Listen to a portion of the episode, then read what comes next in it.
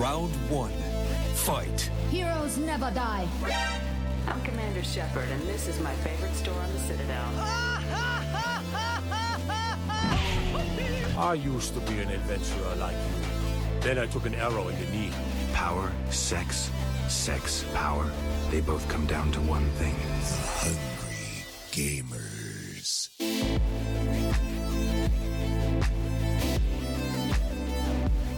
Hello, hello, hello, and welcome, boys and girls, to the 170th episode of the Hungry Gamers podcast. We are powered by 8bit.net and those sexy, sexy legends at Audio Technica. I'm your extremely humble host. You can find me just about everywhere, Brendan ATEBIT. And joining me today, my partner in crime, the best co-host in the land, Miss Ellie Hart. You can find her at Miss Ellie Hart. How you doing today? I'm good. That's the best co-host that's out there. Oh, by a long way. Full disclosure, we don't know where Dream is. I've heard rumors he's making the next great 8-bit video game. He's actually rehashing Asteroids, and instead of asteroids, actually going to be burgers coming towards your little space shuttle. So nice little Hungry Gamers crossover, hopefully. But Dreamo, wherever you are out there in the ether, we hope you're doing well. We haven't heard from you this morning, so hopefully you're not unconscious in a gutter somewhere and you're just sort of stuck in the matrix of code. So, yeah, I know what's happened. Valve has heard about him and his ambitions, and they've kidnapped him to start creating Half-Life 3. Ah, yes. Or maybe he's actually been brought on to make sure Shenmue gets released in time. So he's over there handling that nightmare of a game. That would be one he'd love to be working on, I bet. Yeah. So it is the A team here. The D team, nowhere to be seen. But anyway, the show must go on, as they say. So I guess we could sort of ask, what have you been doing? Tell me the things. So a lovely regular on the show that we all know, NATO, a favorite of some. It's apparently not to one other person, but we won't go on to that too much. Open that wound. He's been very passionate about playing Minecraft recently, and from previous episodes, everyone knows that I had a stint with Minecraft. Got pretty obsessed, so I wasn't too sure if I was going to get back into it. But he's a persistent little bugger, and he is. He's like a tick. He just burrowed in there. And you even try and rip him out and his head still stays stuck in your flesh. Like, you can't get rid of him. A little bull ant.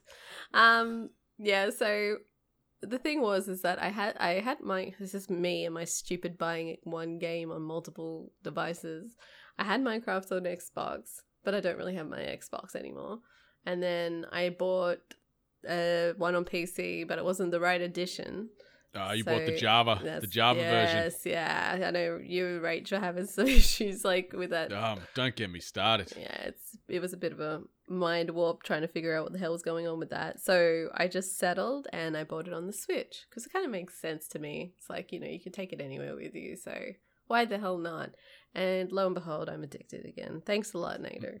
Appreciate it, man. It is a slippery slope. Like, as anyone that's listened to this pod once or twice would know, I have still never played Minecraft in my entire life. Mm-hmm. I have watched a few people play, and Archer started to play this week, and the bug has bit him as well. And I've started the install on Game Pass, so I've got Minecraft on the PC, and obviously I can put that on the Xbox if I wanted to as well. So we're gonna jump on and check out this realm. Is the realm or server? No, well, it's same kind of thing. So a realm, same. A realm is something that someone can pay for, whereas it pretty much like it's accessible even when the person who owns it isn't online.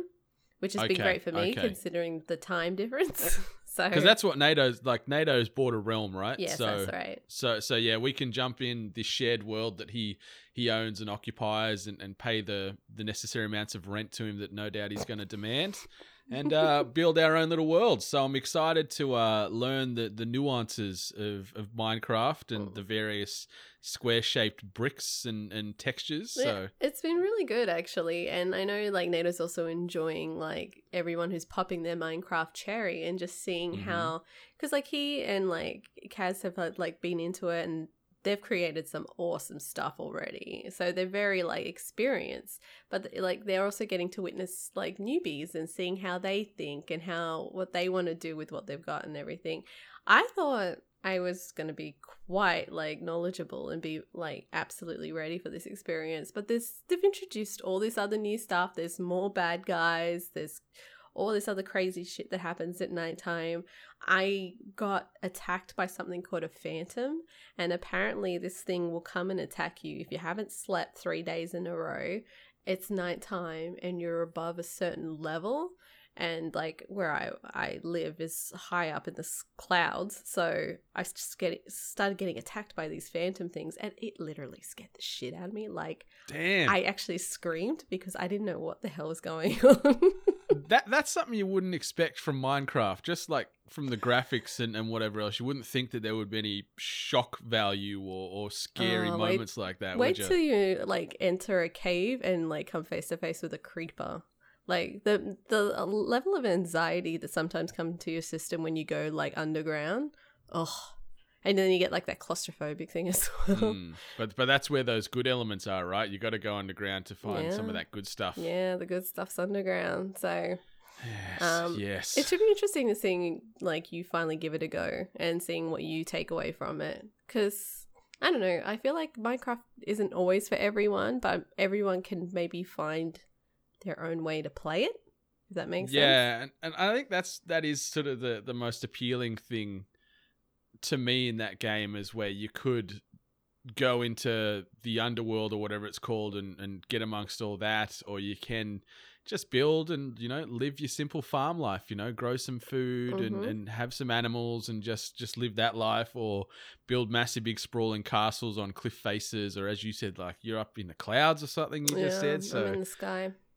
So it really is your sort of block-shaped oyster. So I'm excited to sort of see what I take out of it, because at the moment I have no idea what I'm wanting out of the game. Yeah. But I'll probably realize pretty quick once I'm in this world of NATO what I'm looking for. Well, if is it both you and Rach jumping on? Yeah, we're gonna build a big settlement. I think the inner rivalry we've sort of decided between ourselves is we're gonna try and outbuild NATO and Kaz's massive big house and home, and we've seen it. We got taken on the tour. Like, he's proud as punch. Like, I remember down at Pax, he whipped his phone out and he logged into his server on his phone, and he's taking us around, and yeah, he's got some stuff going on there, so it's going to be quite the grind to ascend to that level. But that's the challenge we've set ourselves. So we'll see how it goes. Should be interesting. Look forward to that. And as of just a few hours ago, I started playing The Outer Worlds, and oh my god, I went into this game with no expectation. I actually had no intention of playing this game at all. Wasn't on my radar. Didn't really care.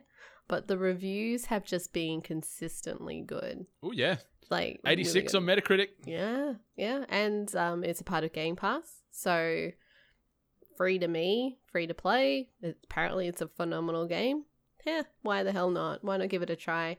And oh my God, I can see why people love this game. For starters, it is gorgeous. Mm-hmm. It's a fantastic environment. Like the land that you first, you know, essentially crash onto, it's gorgeous. Like, it's a lot of like Destiny space atmosphere vibes that I get from it. Like, just very beautiful, like breathtaking, like space and astral matter and the sky.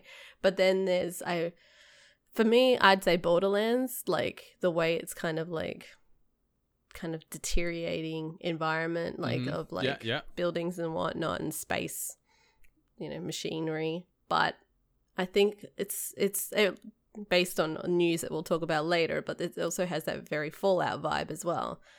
Yeah. Like, obviously, Obsidian, who did New Vegas, made this, and it's... Oh, it's you hear a lot of this is New Vegas in space type of situations and ways to describe this game. I'm still yet to play. I preloaded this thing a few weeks ago on the Xbox, and I was keen as anything.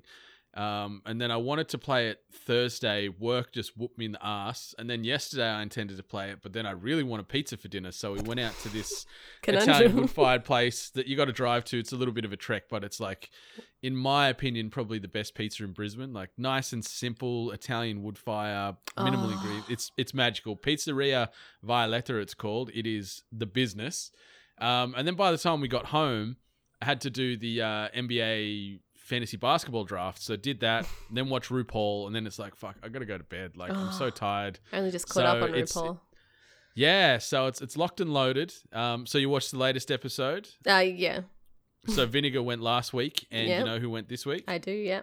I don't know if it's spoilers for our listeners who also...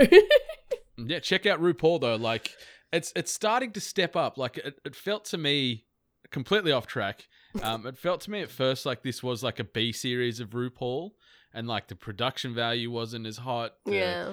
The drag queens weren't as talented. Polished is what I would... mean thing to say. Yeah, but it's starting to step up, I think. And the polish is there. The snatch game they did, that Donald Trump impersonation was magic. A lot of the others were shit ass, but the Donald Trump one was pretty phenomenal. It was actually probably she was too good. Like there was a few things that she said that, like, I say she, but like, you know, the saying as Donald Trump, and it just made me uncomfortable and laugh. But yeah, if anyone that actually listens to the Hungry Gamers is into RuPaul, let me and Brendan know, because we've got this like secret thing going on that we're absolutely obsessed with RuPaul's Drag Race, and we've even like made a joke about making a podcast. So yeah, I think the next US season we should do like weekly recap episodes and sort of review them and give our hot takes, because it's a cracker of a show. It is really good. Just the writing and the talents and the personalities and the special guests. It's just good fun. Like it's reality TV and it's a bit trashy, but like that's the lane they're in. Like they're doubling down on that and just exceeding week by week. This actually requires some talent though. So yeah. Oh yeah. Like the makeup and the costume play and the transformations that they can do just at the drop of a hat. Like them little quick, 15-minute express ones they've got to do sometimes. Yeah. But anyway, The Outer Worlds. I'm so keen to play it. That, Destiny 2, and also Minecraft is on the slate for this weekend. So God help me there to try and fit all that in the one weekend. Yeah. So that's my broad ambition for this weekend. But The Outer Worlds, it looks so good. Oh, it is great. I think everyone that is. I've got a disclaimer here that I've never played a Fallout game ever. So So that's why like I didn't want to 100% say that it could have been a reminiscent of Fallout, because I personally have only just seen Fallout. I haven't played it, but from what I took from what I played, it to me I could get like that vibes based on what I know. So this is probably going to be my first experience, and then anything after that I'll be like, oh, that Fallout game's really like the yeah. But it's as you sort of touched on at the start, like anyone that's umming and ahhing about this and doesn't want to drop the full slate of cash, just sign up temporarily to Game Pass and download this game. Like $10 a month can get you access to this and other games. You can get Gears of War. Yeah, Gears 5's on there, like Forza, you name it. Minecraft, you can get Minecraft on there. Yeah, join us suckers.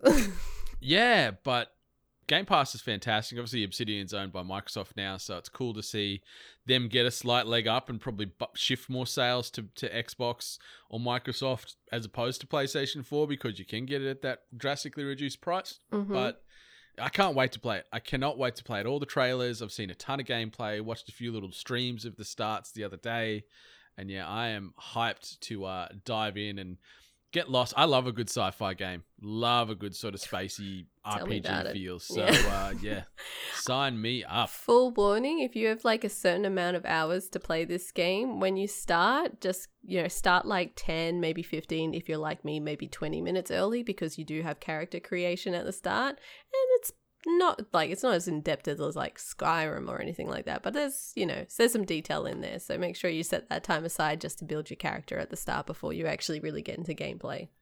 I love a good character creator. Oh, same. I've skipped to the I want to make how I would like myself to look.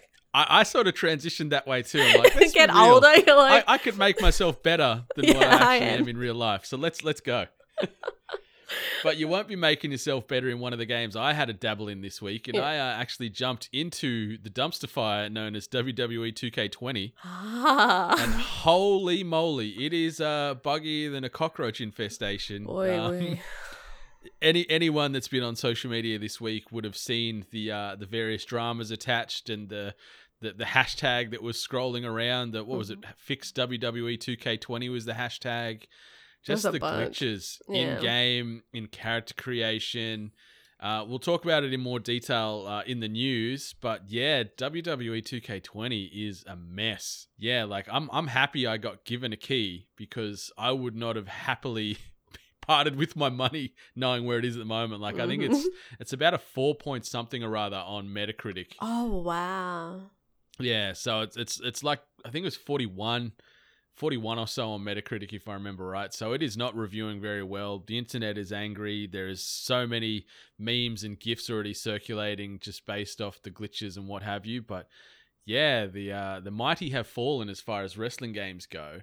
And the other massive game that I took part in earlier this week, Rachel and I played through I Love You, Colonel Sanders, a finger-licking good dating simulator. I have to know how this was. It's good fun. Yeah. It is so dumb and so over the top and just KFC meets any high school related anime. It's just so ridiculous. Like there's one of your teachers is like a talking corgi. Mr.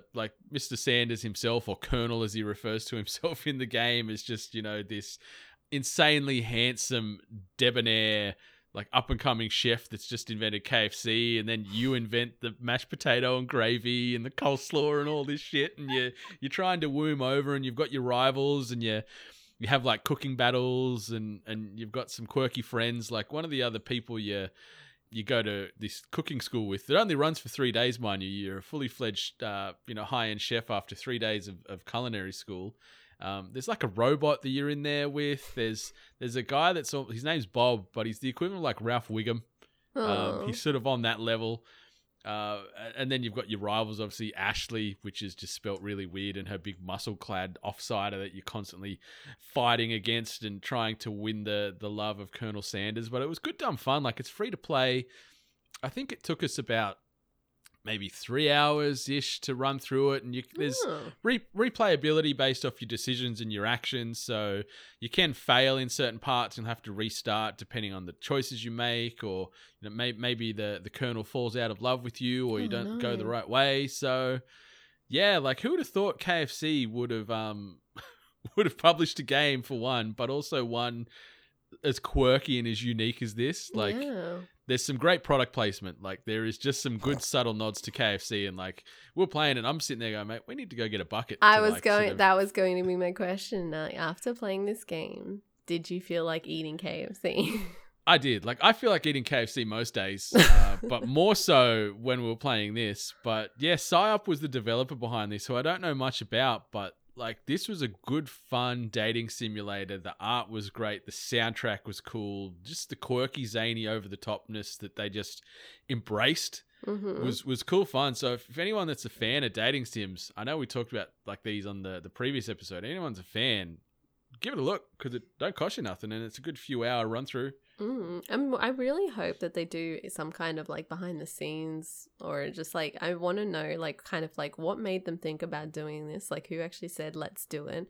I also want to know exactly like difference between how much money was spent on developing a dating sim game, and then how that would contrast to like doing a standard like marketing thing, you know, like advertisement pushes or anything like that, and just seeing like, you know, just how they approached it. Was it successful? Was it worth the investment kind of thing? Because it's like you said, it's a free game. It's not like they're charging people. So it's like playing an advertisement. It's very smart. Like those subliminal messages in there, and just the subtle product placements and describing the chicken and things like that. Like it gets you like actively thinking about going to get some Colonel, but you're playing a game. It's not just a splash on the television or a billboard you drive past. Like it's got that sort of long withstanding sort of embedding in your mind. So yeah, it was cool. But I'd be really curious to see, as you said, like the cost versus reward that they're getting on this as opposed to a traditional marketing campaign. We should try and dig that up because that'd be pretty interesting to see. Yeah, like KFC has already started like slowly sneaking themselves in the way of gaming, like,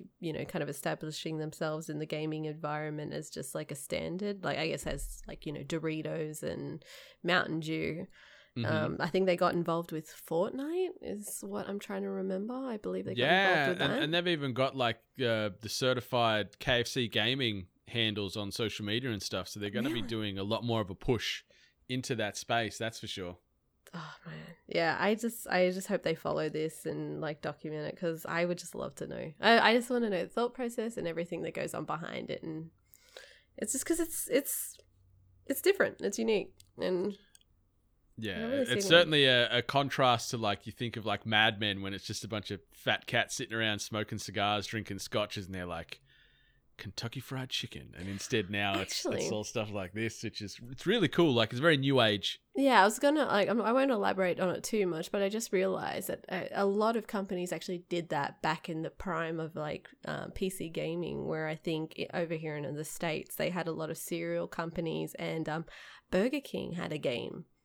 As well. Nice. So like I think like once upon a time it was done, they kind of, you know, entered the gaming atmosphere, but yeah, now KFC's coming and bringing it back, and apparently they brought it hard.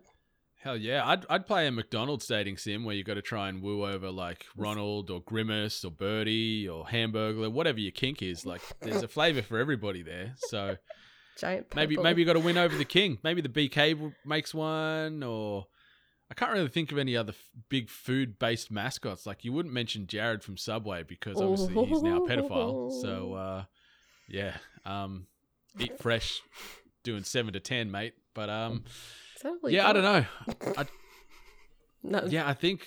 Anyway, yeah, that's some weeds we probably don't want to be stuck in. That's for sure. But what other food-based mascots are there? They're the only real ones that come to mind. Hey. Like for the fast food chains? Yeah. I mean, yeah, for Australia, that's it. They've got this creepy one over here for Jack in the Box. Oh, yeah, Jack in the Box. He's creepy. Like, I like their ads. He's actually quite, like, kind of dry humor, but it's a ball with a cone on its head. Like, it's kind of creepy. Yeah. Yeah, it reminds me of something it should have been in. Remember Alfred and Friends or whatever it was called? Yeah. No, Johnson and Friends. Johnson and Friends, yeah. Yeah. Those toys. He wouldn't have looked out of place on that show. No, he would look fit right in.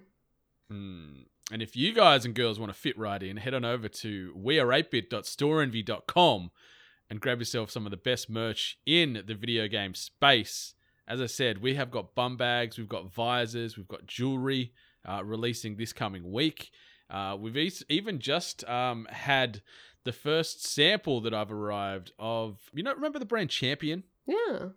Yeah, so we've done a Champion Varsity Bomber crossover with 8-Bit. So it's a Champion Varsity with the 8-Bit logo stitched on the like the left breast or the left chest plate sort of space there.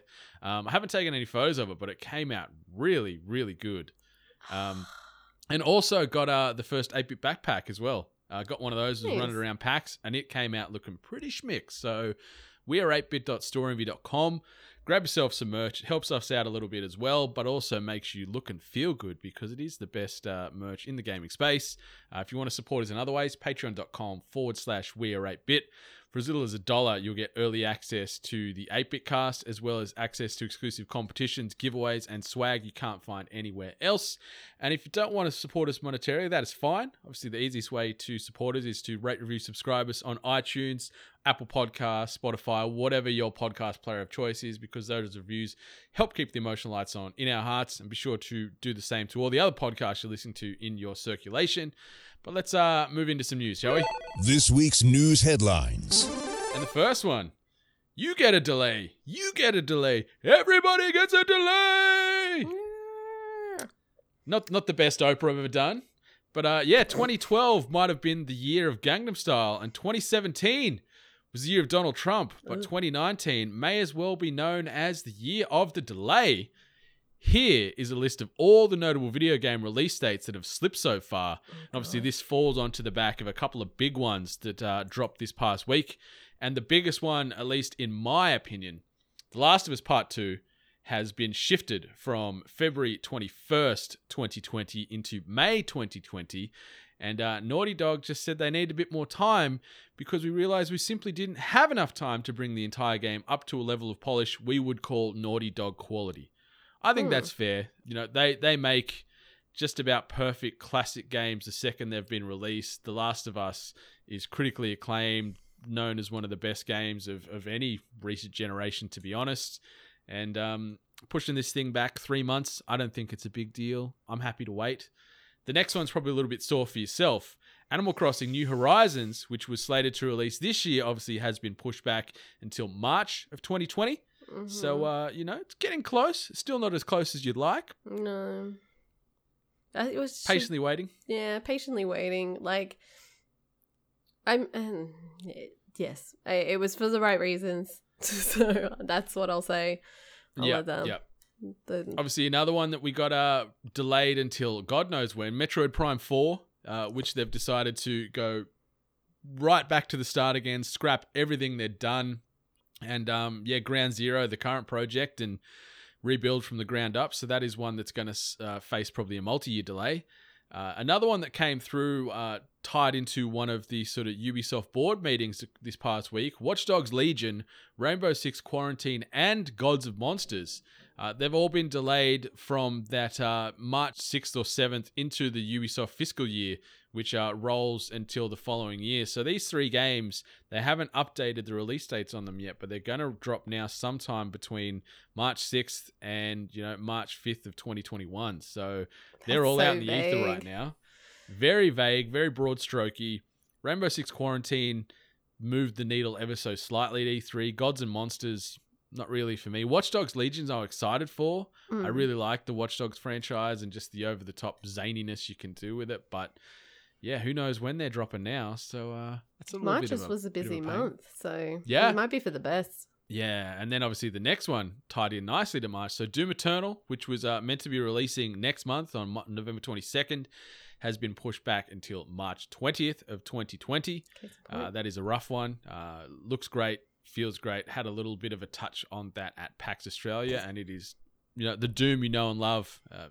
Get hyped to play some more Doom and kill the spawn of hell yet another time around. But with a little bit more verticality this time, which is pretty cool. The next one, well, we believe Dream is currently knee deep in code. Shenmue 3 delayed that many times. It's apparently coming out next month. I would be holding my breath because I trust this game and these developers as far as I can throw them. And especially now Dream's on the case. Yeah. This might not come out till 2025 now Dreamo's over there. That's true. I'm not going to play this game. I'm just going to say that. But I am looking forward to just seeing what came out of it. Like after everything that surrounded itself, I want to see what comes out. Yeah, I don't think it's going to review very well. No. It's probably going to look last gen in graphics. Like some of the trailers and the sizzle reels they've dropped on this game to try and maintain that level of hype just seem to be going the opposite direction. Like it's just like, really? What? Like it's just last gen meh. I wasn't a big Shenmue guy, but yeah. Anyway, and the last one that has occurred in the past week or so as well, Vampire the Masquerade Bloodlines 2, which was slated for release in Q1 of 2020, has been delayed until no one knows. So I'm assuming it's going to be 2020 at some stage, but they haven't given us a revised date. But they just wanted to add the extra time to ensure the game lives up to the legacy of the original Bloodlines game. And that was done, quote, direct from Hardsuit Labs. So yeah, some big titles there with some slips. Some not too bad, like a few months here or there. Others just thrown out into the ether that they're coming at a later date. So it's going to be interesting to see if it's going to start changing how developers and overall publishers and industry projecting release dates, because delays just seem like a common thing now. Like why do these happen? Like, is it just because shareholders and all that bullshit in the background that's pushing them to give dates and, being ready for E3 and giving dates for E3s and game show awards and all that sort of bullshit? Or, are they pushing themselves too thin? Like, I know it's going to be a majority of things, but I just don't think as a group gamers are going to accept all the you know, games that they've been waiting for, majority AAA, constantly being pushed back. And I think that's sort of something that annoys me a little bit, like this sense of entitlement that a lot of us have. We want it now, even if it is undercooked. We want it today, and then you get it today, and then you're angry and talking about how shit it is. Like, you look at WWE 2K20, it could have used a 4 or 6 month pushback to potentially get it to where it needs to be. So I obviously, yeah, I have small levels of patience, and I want things sooner rather than later. But if it's a franchise or a product, whether it be a game, a film, a book, a TV show, whatever it is, if they need to push it back to get it to the level and the standard that they want to hold it at, which is obviously a high standard, I'm happy with that. And like, I got no skin in the game. I'm not paying tens of thousands or millions of dollars to develop these things. I'm just a consumer wanting to play or witness the best product. So yeah, I'm happy to wait. Like the Last of Us thing, I got no issues with that. Like I saw a heap of vile tweets getting spat around at Naughty Dog and Neil Druckmann and things like that on social media during the week. And it's just like, mate, just fuck off. Just be better. You know, just appreciate that they're making it in the first place. Well, yeah, that for starters. But yeah, there's obviously groups out there in the gaming industry that make us all look bad. I guess it's just more... it's becoming a regular occurrence. Like I'm like you, I don't usually really care. Animal Crossing broke my heart, but yeah. For the most part, like I, you know, handle it. But it's just, it's becoming a regular thing. Like these ones are the ones that have happened like recently, but obviously there have been still a few that, you know, push back a few months, push back indefinitely, or even just Shadowkeep got pushed back a couple of weeks. It did, it did. So yeah, I wonder if it's something that they're going to start working on or if it's just going to be the norm. I think it will probably be the norm. Like, I think they're just trying to push so much into these games or these mediums with such a short amount of time, and whoever at the top has decided on some of these dates, and they just push towards it. And then when they're getting close and close to that date and they realize, man, this isn't where it needs to be. Like this crunch thing is obviously very real, and whatever else, maybe it is just overreaching and over ambition to try and think they can turn around these things in a shorter amount of time. But yeah, it's going to be something that's not going to go away, I don't think. Not anytime soon, I guess. No, just be like Beyonce and just drop things without any promotion. Just be like, mate, my album's out right now. Go buy it. Or like, you know, with Fallout. Well, we know that there's been like a lot of games that have actually just been kind of like under the radar and that have dropped and just actually blown up. Like Apex recently. Well, actually, yeah, Apex is a very good example of it. But I'm trying to remember what the name of that game was. The one with the girl and she had voices in her head. Oh, Hellblade. Yeah, that's it, Hellblade. So like that was one that barely anyone knew about. There was good people that were following it, but then for the majority of us, it was just like, boom, here's this amazing game. Everyone freaking loves it. So, and it sort of almost singles back to what we were talking about with the I Love You, Colonel Sanders, is like traditional marketing. Is that still the way to go, where you have these long, slow builds to try and generate interest and just sprinkle little breadcrumbs of info and trailers and screenshots? Just trending. Yeah, you know? Or do you just go this other route where it's like this guerrilla marketing? It's just, boom, here's the product. Or it's coming out next month. Get hyped. Like, yeah. And then I'm more of the new school train of thought on that, I think. I think so too. I think we've all been pleasantly surprised by just a game being dropped and just word of mouth. Like, we're a community that likes to fucking talk, example. But, you know, word of mouth, you know, this is a great game. Have you played this game? And then everyone just picks it up. So yeah, maybe there's a new way to go about it. I think so. I mean, I'm in complete agreement there. And the next bit of news... Big name Twitch streamer Michael Shroud Grzeziak signs up as Mixer exclusive. This comes via way of Matt Wales at Eurogamer.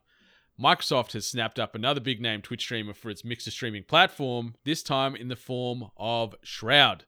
Grzeziak is a former professional CSGO player, has amassed over 7 million followers on Twitch and over 13 billion with a B, stream minutes watched, making him one of the biggest streamers on the platform. I've grabbed a couple little dot points here from a little bit of research because I wanted to try and stick this to Dream because we've been having discussions about Mixer here and there, and he's tried to poo-poo it and saying that nothing else really going to happen of this magnitude. But now two of the top three largest Twitch streamers, and this is based off follow account, are now exclusive to Mixer.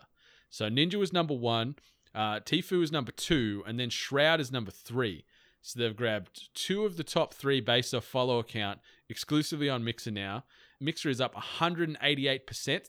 As far as views and hours and what have you over the past 3 months, according to Streamlabs data. The number of unique channels streaming on the platform has doubled in the same time frame from 1.95 to 3.9 million. And the total number of hours people spent streaming on the platform skyrocketed from 11.3 to 36.2 million over the last couple of months. So it's on the up. Obviously, it is still the smaller fish in the pond because it is only making up around 3.2% of the market share in terms of overall hours watched. YouTube is the other sort of bigger fish. And then obviously the kingpin in this pond is Twitch, which make up around 75% of the hours watched based off the last quarter's numbers. So they are still the lead dog in this fight, but it's cool to see that Mixer is still on the upswing. This is a huge get. Obviously, there's probably an undisclosed amount of money that is getting thrown at Shroud to jump across too. And also a little tidbit, he's part of the same management group that also manages Ninja. So maybe there's a little bit of buddy, come across here, you know, I'll make it worth your while, blah, blah, blah. But yeah, it's cool to see. It's exciting and gives Mixer another very big heavy hitter in its roster. But yeah, what do you think about all this? I think actually when the Ninja announcement happened, I said like, you know, well, obviously Twitch will be smart and they'll, you know, push someone else up to the top. And my actual take was, oh, they should really push Shroud. Because of all the big names on Twitch, I really don't enjoy anyone's content. But Shroud's pretty grounded. He's pretty down to earth kind of thing. So yeah, I actually he's no drama. Him. Yeah, that's exactly it. He just jumps on, plays games and plays absolutely really dominates every shooter he ever touches. Yeah, and he's just so like placid and cool, laid back. So I'm totally okay with him. So I thought Twitch was going to be like, quickly, let's grab the good ones. And they fucking let him slip through their fingers. So yeah. It's Microsoft against Amazon, so money-wise. But in the same sense, that difference between Twitch having such a huge percentage, like I think they based it on like Fortnite, when the viewership of everyone watching that Fortnite event, there was like this massive pie chart and like Twitch took over the majority of it, then YouTube, and then there was this like little tiny section that was Mixer. So I know they're trying to develop the audience and build the community in there, but whether it's taking the big names over there and like putting them down as anchors so everyone else kind of starts like to float over there, but it's definitely going to take some time, a lot of time. Like it's going to be another 12 months, 18 months until we start seeing that market share, that, you know, 3.2% maybe getting closer to, let's say, 10%, which is probably a bit generous to think that it might take 10 points in the next 12 months. I think it's doable, and that might knock down Twitch to still in 65% or so. So they're still going to be the leaders of this pack. It's very interesting to say the least, and I'm curious to see what's going to happen with their numbers between now and Christmas. Like obviously, Mixer are very smart. They're offering free 1 month subscriptions to Shroud for any person on Mixer. So they can migrate that subscription straight across to Shroud straight away with no sort of impact on their wallet. But yeah, having two of the top three and having two ex-pro shooter players on their roster, like this just screams new Halo's coming up. We've now got our two figureheads. They're going to be the face of this Halo marketing campaign moving forward when it releases at the tail end of 2020 with the new Xbox console. So yeah, it's exciting times. I love seeing a bit of competition. Obviously, I'm a bit of a Microsoft homer, so it's good to see them swinging for the fences again. Will they hit the home run? We don't know, but at least they're in the game and having a crack. Well, definitely. Like there's already been a lot of like drama that's been created between the two. I mean, there's been a bunch of things that have happened where like Twitch events or Twitch, staffers or popular Twitch streamers actually have like been saying things and just found out, and then he'll be like saying his opinion on it and saying like, oh, that's just bad. Like, oh, there was the thing where Twitch actually started using Ninja's platform, like his channel or his old like landing page, and then there was the incident with the pornography that was being streamed on there. So, you know, so there's going to be a drama now. I guess there's competition, and competition's good. I never really knew if YouTube was competition or if it was just there. It was an alternative. Yeah, no, they've got a decent market share. Looking at the numbers, I think they had a little under 20 points, I think, from what I could see. I didn't record it on the doc here, but yeah, they had about 20 points of the market. So they're a big player in that space. Obviously, Facebook Gaming's dabbling and trying to make itself something as well. But yeah, I think you sort of put it best there. Like, competition's good. It makes everyone sort of strive to be better. So Twitch needed it, by the way. Twitch really needed a kick in the butt. So amen. Yeah, I don't think they want to be better. They just want to be bigger. Yeah. Let's bring all the controversial stuff. Maybe they're gonna like buy only cams or something and weave that in where there can just be like a little noise sex section. Some of those streamers out there, they're already providing that kind of service. Yes. Also. Services getting provided, or in this case refunded. Sony are issuing refunds for faulty WWE 2K20, and I've got a little bit of news here and info from Hayden Taylor at Game Informer. PlayStation has begun issuing refunds for WWE 2K20 after the game was pulled apart by fans for its copious glitches and bugs. Some of said bugs, which I talked about earlier during my experience with the game.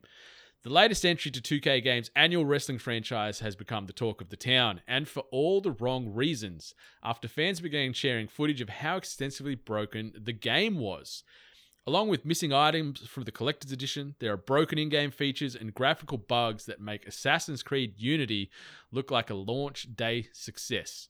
Obviously, we talked about the hashtag #FixWWE2K20, the hashtag that's circulating around, but the big thing and probably where you can connect the dots from here as far as where the issues lie. Back in August, WWE 2K developer Yuke's parted ways with the franchise after 20 years making officially licensed wrestling games. California-based studio Visual Concepts took over the franchise, having worked alongside Yuke's on the game since 2014. No explanation was given for the decision, despite it coming just months before launch. However, in May, Yuke's senior vice president and producer Hiromi Furuta said the developer was going to establish a second team to work on a new wrestling title, hoping to reinvigorate the studio with internal competition. I'm going to put my money on the line here and say that new wrestling title is probably going to be an AEW licensed title, which is the main competitor to WWE. But yeah, it looks like Visual Concepts were just left with this sort of festering game. Yeah. And 2K have said, mate, you've got 4 months. Get us a game to market. And we've gotten this dumpster fire. But at least Sony are issuing refunds for anyone that's purchased it digitally. They had to. I know EB and things like that are also doing similar. But yeah, this game is it's a mess. As I said, 41 on Metacritic. So yeah, how the mighty have fallen. Yeah, definitely. And so usually, first of all, I don't think these WWE games have like always been perfect. For one thing, I always know with a WWE release, there was always glitches. There was always like weird instances that would happen, much like in UFC games. So I always look forward to when a new WWE game comes out because glitches happen. I didn't know that it was going to be on this level. Like, it was just full on glitches. So like I said, it's never been a perfect game, but to be, I guess, this bad, it unfortunately speaks volumes. And graphically, people were posting up a lot of screenshots saying that, like, you know, I think they were using a comparison of Rock from like a PlayStation 2 game. Yeah, no, that was the comparison I saw of that was actually had a photo of an actual Rock and used his character model from WWE 2K20, and they were like, he actually looks more realistic as a Rock as opposed to the character model. Like, yeah, it is. It looks like some last gen sort of facial animations and sort of capture work. It is very, very rough. Very rough. Yeah. What's happening, 2K? What is happening? Yeah, like, and the thing is that having Yuke's now kind of like splitting off, like they left in August, And I know I've been seeing advertisements, I think, before August for this game. And I also feel bad for the wrestlers. Like, I don't feel like that bad. They get paid good money. But imagine having to be out there. Like, they really push the wrestlers to push this game. Like, oh, yeah. I felt like I saw a lot of marketing for this game. So maybe they knew they were screwed. I don't know. Yeah, it was... It's rough sledding, that's to say the least. And like, I'm a big wrestling fan and love wrestling games, and this game just flat out sucks. That 41 is very, maybe it's debatably justified, maybe it should be lower, I don't know, but no doubt there's going to be a big old patch that's going to try and fix some of these things, but it might be too little too late, I think. The pitchforks and the angry mob has assembled, and maybe we see Ukes pop up next year with this AEW announcement, and we see some John Moxley and Kenny Omega and stuff getting the next gen treatment. Do you reckon they'll succeed? Do you reckon that has already established a good fan base? I think so. Especially like they could collaborate and do a crossover with like New Japan and sort of work it in that way. So there's some opportunities there to make it happen. Well, it should be interesting. Like we said, competition's good. Let's keep rocking and rolling. We got two more bits of news here, and the next one is one of the biggest WTF moments of 2019, I think. And Bethesda has introduced its first Fallout subscription, and this ties into Fallout 76. This comes via way of Rebecca Valentine at gamesindustry.biz. So this Fallout subscription, it costs $12.99 USD a month or $99.99 a year. So $100 a year for a game that is still not free to play, mind you. And most notably, it gives subscribers access to their own private world server that can be used by the subscriber and up to 7 other players, regardless of their subscription status. Other perks include a storage for infinite in-game crafting components, which I can understand because load management and inventory capacity is a thing and a real pain in the ass. A fast travel camp that can be placed anywhere, another cool item. 1,650 atoms per month.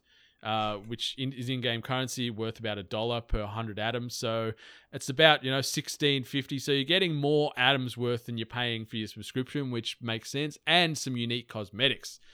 Bethesda has said that the private worlds, a feature that has been asked for by users for some time now, will be moddable at some point in the future, but are not moddable currently. Private worlds will function identically to the public server of the game.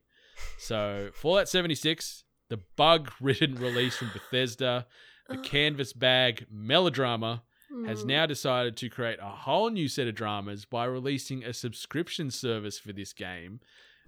As I said, the game is still not free to play, so you need to buy the game and then buy the subscription, where the notable features are you can play this game solo without anyone else in the world playing with you, or with up to 7 friends. Like, this is just some weird tone-deaf shit. This is crazy, because to me it's like this game already lost so many people, and there was always this establishment that there was this dedicated fan base that was sticking to it. They made it work, they enjoyed it, and they were still playing it.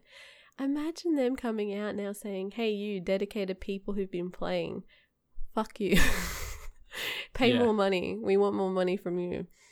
This is no, it's not. But who are they marketing to? As you, as a consumer, are you now going to be like, yeah, actually, now I do want to play Fallout 76? No, I'm right in the weeds on this. Like, I've lived the Fallout 76 life. Obviously, I've had the dramas with the canvas bag gate and everything else like that. So I'm still a little bit battered and bruised from Fallout 76. But I don't know. It's just. The game still isn't complete, in my opinion. Like, there's still no human-based NPCs in this game. And obviously, it ties into the story and apocalypse and blah, blah, blah, blah, blah. So I can loosely go, okay, you get a half pass on this. But the game, the numbers and the player counts just seem to be dropping on the reg. And then things like this, it just seems like a little bit of a blatant grab for some cash from Bethesda.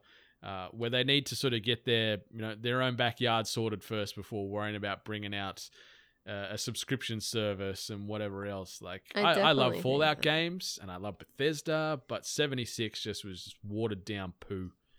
Yeah, and like I get also if you're looking from that Elder Scrolls Online aspect, yeah, Elder Scrolls Online also did start off with like a really bad release and it was really trashy, and then yeah, it had to develop itself and stuff. But I just, especially I guess in this environment with a game that was, you know, tied to such a popular franchise like Elder Scrolls, but Fallout 76 already like shot themselves in the foot based on some article I read recently. Everyone that was like sticking to it, they were just constantly just getting more and more punished, where updates would contain more glitches. People would like get certain glitches that would make them invisible or something. And then there was also like a looting system where high level items were behind a wall or something like that, and people were glitching through. And, you know, then there was like a banning issue where Bethesda was like banning the wrong people and, you know, stuffing up other people's games, where they would come back and they have lost everything, and then Bethesda was like, sorry, we can't do anything about that, just start again. So I just think that based on all that sort of stuff, when you can be dedicated to, you know, a franchise and show your support so much, just to have them come back at it again and saying, we need more money. Yeah. So I think they need to shift, like make this game free to play and make this then the model. I think that way it would probably work a bit better, especially for newer players, where it goes free to play, $12 a month or whatever, and you get some perks. Fallout 76, mate. I've lived this wasteland, and it is not pretty out there. Like, it is high stress. I'm a vault hunter. I'm a very sad and downtrodden vault hunter after experiences in this game. But you know what? I eventually got my canvas bag, so I'll give them that. At least they delivered on that that promise after shiven me the first time round, but we'll see. I'll be curious to see once these numbers start trickling in, what the subscriber level is as far as this uptake on the subscription service they're doing for 76. The last bit of news, bizarre one. Conan O'Brien watches a Death Stranding trailer with Kojima and gets put into the game. This comes via Eddie McCaush and Richard Wakeling at GameSpot. To hype the upcoming release of Death Stranding, Hideo Kojima invited comedian and late-night TV show host Conan O'Brien to his office for a behind-the-scenes look at the game.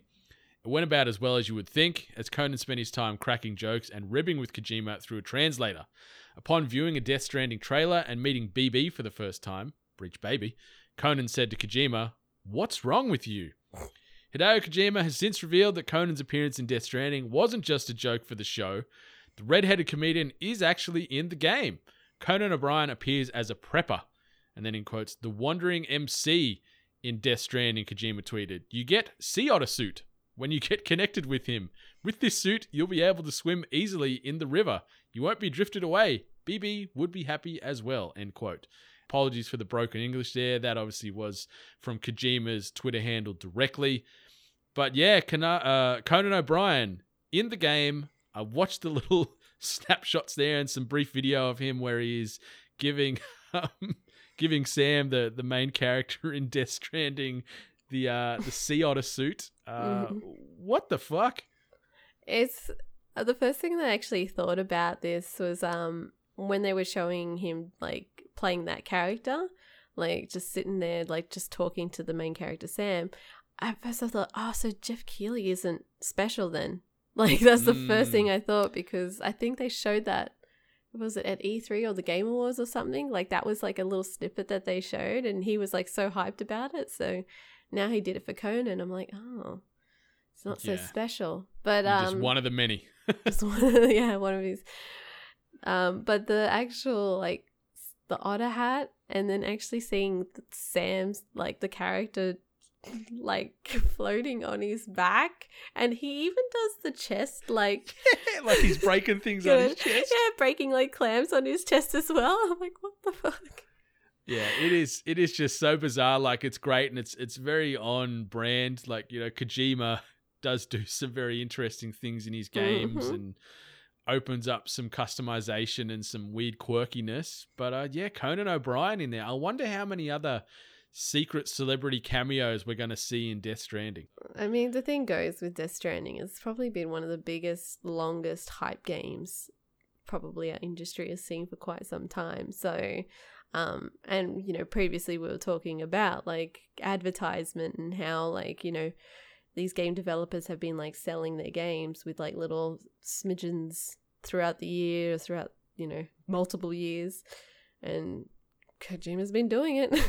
I've never seen a game. Like, this has been going for what now? 5 years? Something like that. Like it's been a very long gestation period, and it started with revealing their logo, and then a bit of stuff with Redis, and it's just trickled through there, and crazy trailers. Like it's interesting because you think for such a long marketing campaign, you'd probably be sick of it by now, but then they just keep doing these weird kooky things that get the world talking again and hypothesizing about what the heck's going to happen next. I mean, based on like whether I want to buy or play this game, I've actually if this game probably could have come out and I wouldn't have known. I don't really care to play the game. I probably will more watch someone else play it. Mm-hmm. Because I don't know. My care factor for this game is more, I guess. Although maybe I'll play that story mode that he's entered in, because the story has me intrigued, but I don't know, I've never really played a Metal Gear Solid game, so I don't have that kind of attachment of this is the next level, this is his next thing. I don't have that attachment. Well, I don't know. Like I said, this seems like one of those, no, because this to me seems like one of those drawn out long story-based games that I think our audience has discovered I don't really enjoy. You know, we're talking about Last of Us being pushed back, and you're like, oh, you know, I don't really care. I'm like, well, speak for yourself. I really don't care. I'm one of the. I feel like I'm one of the only people that's not looking forward to that game or, you know, caring about that game. So, and that's how I feel about Death Stranding. I'm really intrigued about the story. I want to see the graphics, but whether I actually want to play the game, I'm more than happy to watch a YouTube video on it or a Twitch streamer. Yeah, it's certainly going to be obviously all the talk around the water cooler for a few months at the very least. Once this drops next month, it's just gonna it's going to be a very polarizing game. Will it be critically reviewed and acclaimed? We don't know, but at least it's going to have a lot of people talking. Oh yeah, it'll definitely be the talk of the town. Mm. But yeah, that's the news. Miss Hart, got anything you want to say before we say bye-bye? I just want to give a little comment to anyone that is one of my friends on Pokemon Go and they haven't received gifts from me. I'm being rorted. Pokemon Go is currently going through this thing. We got a Halloween thing, which is kind of cute. There's a Squirtle with a cute little top hat, just so I'll let you know, Brendan. It's kind of cute. However, they've changed things now where Pokestops don't release gifts as much as they used to. So now I'm looking like a bad friend. Truth be told, I'm lucky to get a gift a day. That's how bad it is. Gosh, so. What is going on in the Pokemon world? There's a bloody production freeze in the warehouses there with all these gifts. I don't know. Yeah, it's absolutely stupid. It was an update that they did, and I'm looking like a bad friend. I'm sure they'd all be feeling the same. I think everyone else would be dealing with these same gift shortfalls. So don't feel too bad. Don't beat yourself up too much. Instead, beat up rival trainers in Pokemon Go instead. I don't get to go against rival trainers. Oh, yes, I do. In the gyms. Never mind. Carry on. Gyms. Yeah, so this has been episode 170 of the Hungry Gamers podcast. Thanks again to the legends at Audio Technica. You can check out their website, audiotechnica.com or audiotechnica.com.au for the ANZ-based listeners. Grab yourself the best in audio-based equipment. We're talking headphones, microphones, gaming headsets, turntables, and everything else in between. And as I said before, rate, review, subscribe us, as well as all the other members of the hashtag 8-Bit Collective and all those other podcasts you listen to on the daily, because those ratings and reviews help keep the emotional lights on in our hearts. But find Miss Ellie Hart at Miss Ellie Hart, find Salim at Salim TD, find me at Brendan 8-Bit, and find us all at We Are 8-Bit. But until next week, 8-Bit Nation, we come back for episode 171. Much love. Stay hungry. You've been listening to The Hungry Gamers, one of many gaming and geek culture-related podcasts from the 8-Bit Collective over on 8bit.net. Check out more episodes on your podcast service of choice. And while you're there, please be sure to rate and subscribe. Until next time, boys and girls, stay hungry.